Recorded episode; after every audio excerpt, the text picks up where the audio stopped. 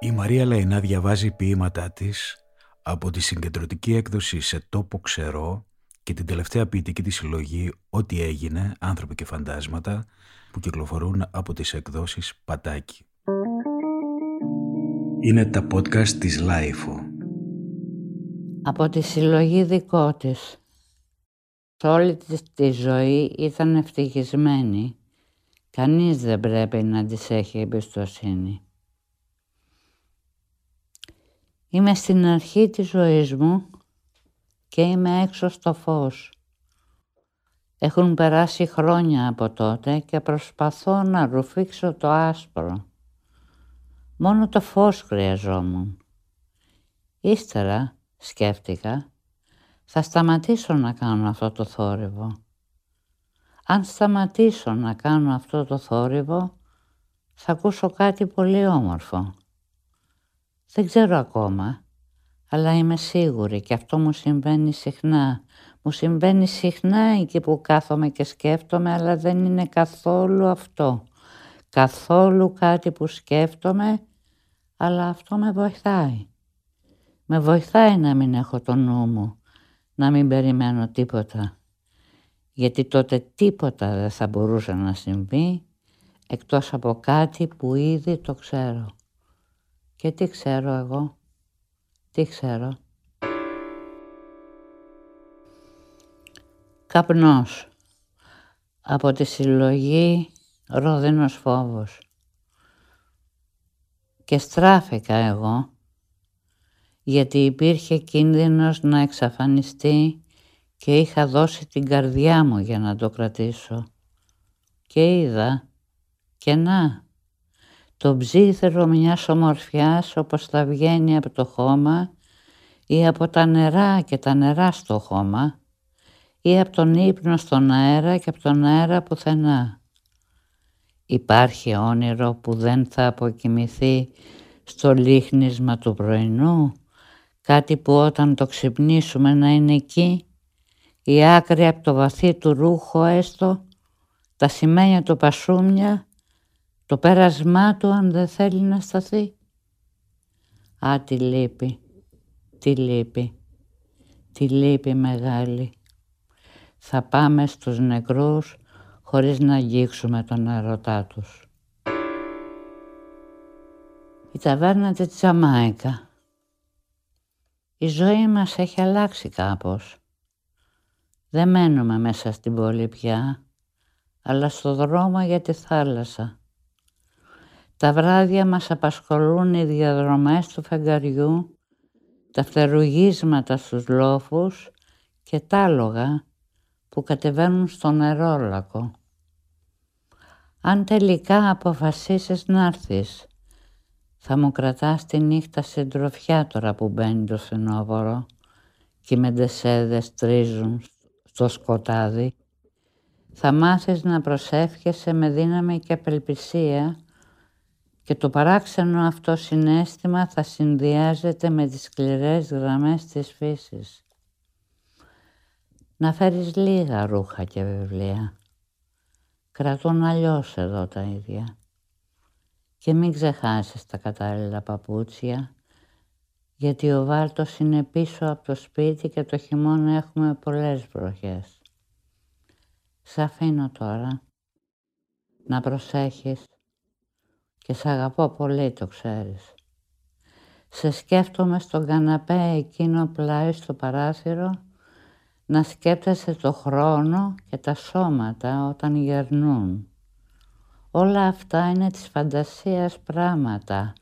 Εδώ δεν έχουμε παρά μια δυνατή και καθαρή αιωνιότητα που δεν κουράζει, αλλά μερικές φορές πονούν τα μάτια σου. Να κλείσω τώρα το παράθυρο. Σηκώθηκε ξανά αέρας. Σημείωμα του ποιητή.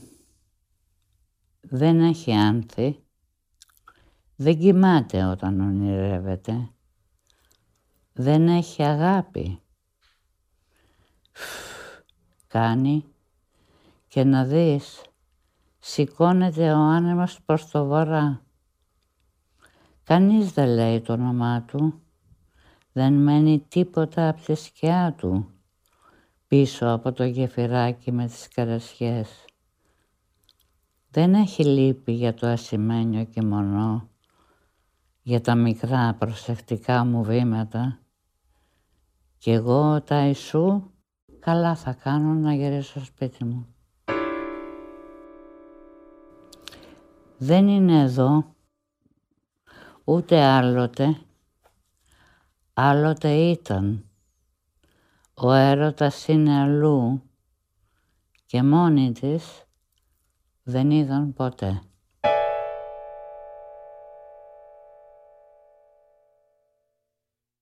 Τρία ολόκληρα λεπτά προτού ουρλιάξει. Καθισμένη στο κίτρινο φως ενός προχωρημένου απογεύματος, η θάμνη χρυσή, ό,τι δεν αγαπούσε έλειπε. Έμεινε εκεί ακίνητη, τρία ολόκληρα λεπτά προτού ουρλιάξει. Όταν τη ταρακούνησαν, απάντησε, την επόμενη φορά θα μπορούσα να μιλήσω με κάποιον και να αγαπήσω αν χρειαστεί. Υπάρχουν άνθρωποι που μόνο περιμένουν. Δεν είναι ποιητές, δεν έγιναν ποτέ επαναστάτες, κανένα φως δεν παρασύρουν προς το μέρος τους και πού ένα κομμάτι σύννεφο περνάει πάνω από την καρδιά τους και την κρύβει. Πράγματα ανύπαρκτα. Ο χειρότερος εφιάλτης, είπε, φαντάσου, είπε, να μάθεις ξαφνικά, εκεί που κάθεσαι, να μάθεις, να σου πουν δηλαδή αυτοί οι καριόλιδες, ότι οι πιο πολύτιμες στιγμές σου, τα μέρη και οι άνθρωποι δεν έχουν φύγει, ούτε πεθάνει, αλλά χειρότερα δεν έχουν υπάρξει ποτέ. Κόλαση, είπε, αυτό είναι κόλαση.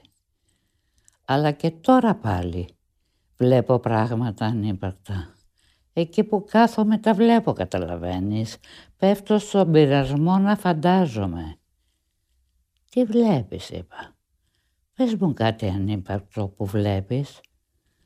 Να, είπε, έναν τάρανδο να κατεβαίνει το δρόμο και περασμένο στο αυτί του ένας σκουλαρίκι. Α, είπα, εντάξει, αυτό υπάρχει. Τι κρίμα. Ο ρεβασμός μου έχει χαθεί και οι λεπτεπίλεπτες αισθήσεις. Σ' άλλα παλιότερα φθινόπαρα κυλούσα μέσα στην βροχή και την ομίχλη νοχελικά και μάλιστα με κάποια αυροφροσύνη προς τους άλλους. Τώρα πια όχι. Τώρα η θλίψη και ο πόνος με κάνουν άξεστη, προτού καν γράψω δύο λέξεις. Τι κρίμα.